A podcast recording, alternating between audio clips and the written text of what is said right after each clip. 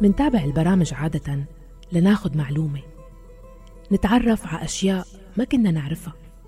لنسمع آراء مختلفة ونكتشف وجهات نظر جديدة. لكن ليش ما بيصير الموضوع متبادل؟ يتابعونا يسمعوا مشاكلنا يتعرفوا على أفكارنا ويكتشفوا كيف وصلنا لنجاحنا. كيف تغلبنا على الخوف واليأس وحطمناهم بالأمل؟ القدرة على الاستماع ميزة حلوة بدون شك لأنه أحيانا بيكون بس بدنا نحكي بدون ما نتلقى أي نصيحة أو أي تعليق مباشر وقاسي بدون حتى ما ينحكم علينا. ببودكاست صارت معي رح تحكي بدون قيود وبدون حسابات مواقف وقصص بحياتك رح تحكي وكل الناس رح تسمعك. وفي عندك جامعتين؟ بتذكر وقت اللي اجت دكتورة بتشرح لي نتيجة التحليل اللي كانت طلعت. طبعا أكيد ما هي محاولات الداون ما في شيء مضمون ما في شيء آمن. ما في أهل ما في شيء الإستقرار ممكن يكون مرحبا. معكم مها فطوم. شعور حلو مميز أوصل معكم للحلقة مية من بودكاست صارت معي. رافقتكم من خلاله على مدار سنتين. من انطلاقته لليوم كنت حريصة دائما خبركم القصص بأصوات أصحابها ودوري كان فقط إعداد وترتيب الأحداث بحيث توصل لإلكم بأقرب تصور بيملكه صاحب القصة عن نفسه وعن قصته.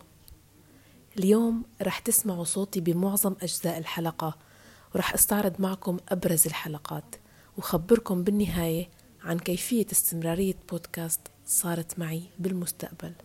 لكن ملاحظة صغيرة قبل ما أبدأ. تزامن وقت تسجيل هذه الحلقة مع ظهور نتيجة إصابتي بكوفيد 19 وحاليا أنا معزولة بالبيت. لهيك أعذروا صوتي ونوعية التسجيل.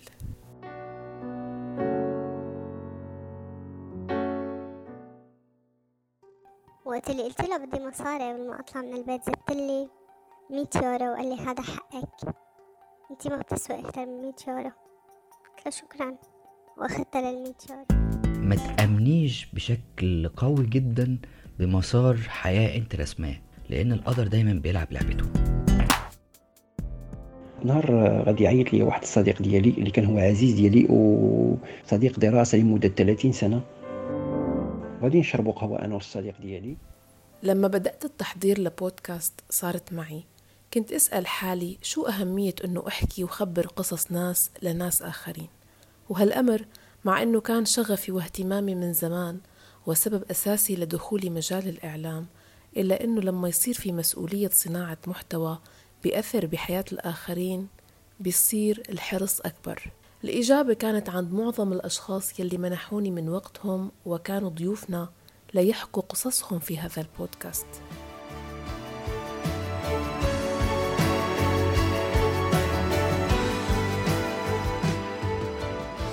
في أشخاص بيحبوا يفضفضوا والبودكاست مساحة حلوة كونه الوقت معنا وفينا نحكي بتفاصيل منصات تانية ما بتخدمنا فيها. في أشخاص بيحبوا يوثقوا مراحل أو تجارب عاشوها بيعتبروها مثل مرجع. وفي أشخاص عندهم مجموعة آراء وأفكار تشكلت نتيجة مواقف عديدة وبيشوفوا إنهم لازم يخبرونا عنها. وفي أشخاص بيستحوا بيستحوا يحكوا فكرة إنه ما حدا شايفهم أو عارفهم ريحتهم كتير وحكوا بأسماء وأصوات مستعارة. وفي نفس اللحظة يعني فجأة هكذا حطت إيدها على إيدي مسكتني بقوة كانت كتير عم توجعني من كتر المسك وشخرت وفتحت عينيها هاي الشغلات كلياتها الرواسب اللي عندي إياها بحياتي من وراء العالم بدها ثلاث سنين من المعالجة النفسية لحتى ممكن إني أنا أكون شخص طبيعي بالأخير. شخص طبيعي مثلكم يعني مثل كل العالم. هذا الصراع بين أنه يكون عندي ثقة باللي موجود عندي وبين أنه ما يكون عندي ثقة موجود دايما بحياتي. مرة بحس حالي كتير قادرة أطلع. كشفتها على كل سرد القصص طريقة قديمة للتواصل بين البشر. بتساعدنا ندرك ماهية إنسانيتنا ومكاننا بهالعالم. بتخلينا نواجه مشاعر موجودة لكنها بتضيع أحيانا عن مجال إحساسنا. سرد القصص بيقلل من حجم الفجوة بيننا وبين الآخرين المتمثلة باختلافاتنا عنهم. بعد ما تعودنا إنه أي مادة منتلقاها من الإعلام هي بغاية المعرفة أو الترفيه صار فينا عن طريق سرد القصص والاستماع إلها نأنسن الأخبار وتوصلنا المعلومات بطريقة مختلفة بتساعدنا نشكل منظورنا عن هالعالم. بزمن صار الشخص بحاجة لترند حتى يلتفت العالم لإله. كان في إصرار دائم في راديو الآن على التركيز على الأشخاص بكل فئاتهم وأجناسهم وخلفياتهم الثقافية والاجتماعية والمهنية. مشاهير أو غير مشاهير كانت القصة هي الأساس. وهالشي على فكرة مش سهل. محتاج التزام دائم وثبات على هالطريقة من التفكير بظل الانجراف خلف زيادة أعداد المتابعين وتحصيل أعلى الاستماعات والمشاهدات. ومش غلط طبعا إذا ما أصبحت هي الغاية بحد ذاتها من دون النظر لطبيعة القصة المقدمة. فجأة ضوت اللمبة اللي فوق راسي قاعدة على الكرسي وإجت الفكرة. كنت مشتهية كتير آكل شي طعمته حلوة وما كان عندي أي شي جاهز. فجأة. ال Face بأوقات كتيرة كان يعمل لي block يمنعني إني أبعت رسائل. يفكرني هاكر. إنه مو معقول حدا طبيعي يمسك رسالة. في أحد الأيام شفت سير مقطوع يعني سيارات مستمرة واحدة ورا الأخرى واقفين. قلت يا ربي شنو القضية؟ باليابان ماكو شيء. لما جيت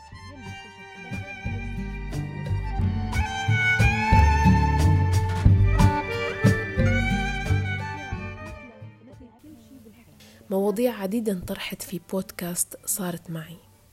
التحرش والابتزاز الإلكتروني بحلقة إبراهيم ويارا. التعنيف الجسدي والنفسي في المدارس بحلقة زهير وليلى. الصدمات والصراعات النفسية بحلقة منال وجمانة ودينيز وسلام قطناني. صناعة الأمل في حلقة محمود وحيد ومحمد بزيك. أمهات أطفال متلازمة داون بقصة قمر وبنت هشام. الموسيقى والصوت والفن وتأثيرهم على حياة أتباعهم. بحلقة مهند وتارا مونيكا ميرنا حنا فرقة لاجئي الراب مجد كردية MC Ray محمد علي وأبي سكر إياد. الطلاق بحلقة علا وخولة حامد ولونا. الصدفة بحلقة مازن وعبد الصمد الحرش وساندرا سكر.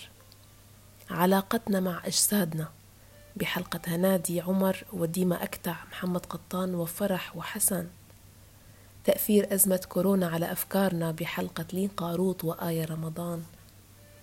السفر ومعايشة الثقافات المختلفة بحلقة رشيد سنجاري ومازن أورسو. كواليس نجاح بعض المطاعم وثقافة الطبخ وتحضير الطعام في حلقة آلاء الزين وسلام دقاق وزينة تركماني وطارق كريم. حاجاتنا العاطفية وخياراتنا في الحياة في حلقة رندا وفاطمة وربيع. رامي سهاد وعباس إناس ورندا كعبور سيرين ومحمد ونيروز بدر رانيا جينان أسامي دعاء النمر كارولينا فلورستاد داليا فرح فخري وليد المصراتي وإناس عوض ريم المصري ويوسف شريبة. مرة نزلت على المول يعني وأنا ما كان عندي طرف فكنت عم بمشي على العصيف. بصادف ولد صغير وقف يعني هيك عم يطلع فيني من فوق لتحت وإجت أمه من ورا فأنا ابتسمت هون يعني بصراحة فأجت أمه من ورا. آه، عايشة بتركيا. سامسون. آه، جت تركيا بسبب تهديد آه، صار لي هنا ثلاث سنوات تقريبا من 2017 أنا ما عندي مانع إنه أنا أتعرف على عالم ما بعرفهم بالمرة على ال social media ونطلع ونصير رفقات وهيك. فكنت حاسة إنه يمكن لو سويت برنامج تبعوت ال social media حيدعموني حيفهموني تجارب عشناها بعد الانخراط في الثورات ومواجهة أشكال عديدة من القمع والإرهاب في حلقة ندى مكي. مجد أبازيد مها ياسين راما العامر أبرار عبد الواحد ومحمد العيسى. محاربة سرطان الثدي في حلقة سلوى آل رحمة وثريان شاهين وكوثر الزريبي. عن اهتماماتنا بالحياة وتركيزنا عليها وتقديمها للناس بقصة رشا وعلي وعمرو. الكوميديا في تجربة لما الأصيل. الهوية والانتماء في حلقة لؤي ساهي وليلى العوف. واللهجات في حلقة شريف عبد القادر. عن كواليس مهنة الإعلام في حلقة سميرة إبراهيم فرح ياسمين مايا حجيج ليانا دحدوح وفهد الهاشمي. وعن ما تعانيه المرأة في مجتمعنا بسبب عدم قدرتها على البوح بآلامها دون التعرض لشتى أنواع المحاكمة والتسلط الأبوي والذكوري لمسناه بمعظم حلقات النساء في البودكاست. وبرز في قصة رزان محمد ودعاء غازي وسارة. قصص حصلت في رمضان مع عبد الرحمن الحتو دانيال خطيب راما وحسام شاهين. معاناة الإيغور في حلقة أيقونات عثمان ومواجهة النظام الإيراني في حلقة فائزة رفسنجاني عن الأمومة وصعوبات الحمل في حلقة أميرة ريا عفراء ومريم. حلمت قبل بيوم إنه كنت نايمة وأخوي فيقني من النوم وفعلا يعني أنا أخوي فيقني نفس الفيقة اللي أنا شفتها بالحلم أبوي كان قاعد حاطط اللابتوب على حضنه راح شلفه ل... على الهواء ووقع وبعدين ركض فورا مسكني وصار يقلي لا تطلع بالمراية. حكى لي إنه كان متزوج على مرته هون كان. okay؟ وبيحكي لي إنه إن شاء الله يبعث لك ابن الحلال. قلت له إن شاء الله. قال لي شو رأيك نجي نستهبل ونعتبر حالنا مش إخوة ونعملها إنه نتزوج. من بلدان عديدة سوريا لبنان فلسطين الأردن العراق. المغرب تونس الجزائر ليبيا مصر ومن كل الاهتمامات ومن كل الأعمار. طبعا هاد استعراض سريع لحتى أسترجع معكم ضيوفنا ومواضيع حلقاتنا ودعوة لحتى تسمعوا الحلقات بتفاصيلها الكبيرة لأنه كل حلقة وقصة ما اقتصرت على موضوع واحد. كل شخصية معنا بطريقتها حكت عن مشاعر وردات فعل وأحداث عديدة ومختلفة. رح تنبهروا أحيانا. بطريقة سردهم لتفاصيل حياتهم. رح تنصدموا يمكن كيف ممكن الإنسان يعيش خليط من المشاعر والأحاسيس الخير والشر. شخصيا تعلمت واستفدت كتير من تجربتي ببودكاست صارت معي. أثر فيني وغير بعض أفكاري وخلاني أشوف الأمور بزوايا مختلفة. والأهم خلى عندي مرونة كبيرة بالتعامل مع الآخرين. إن شاء الله تكونوا استمتعتوا فيه أنتوا أيضا ويكون شكل لكم إضافة.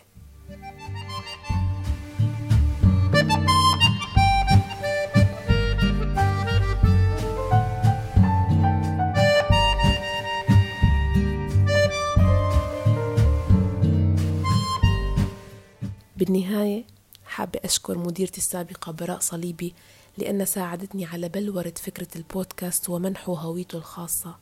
ومديرتي الحالية ليلى العوف على أفكارها واقتراحاتها ومساعدتها الدائمة بإبراز أفكار وطرح مواضيع يمكن كنت أتردد أحكي فيها أو عنها. بدي أشكر أيضا زميلتي مصممة الجرافيك مديحة طه على تعبها معي بإعداد الفيديوهات القصيرة للحلقات وتصميم هوية وصورة البودكاست. والشكر الكبير لضيوفي على وقتهم وثقتهم. وإلكم مستمعينا على الاهتمام والمتابعة. بودكاست صارت معي رح يستمر إن شاء الله بشكل وطريقة مختلفة في المستقبل. ترقبونا ومن هلأ لوقتها ضلوا بخير واسمعونا دائما من خلال موقعنا الآن دوت أف أم وجميع منصات البودكاست. بالإعداد والتقديم كنت معكم أنا مها فطوم. إلى اللقاء.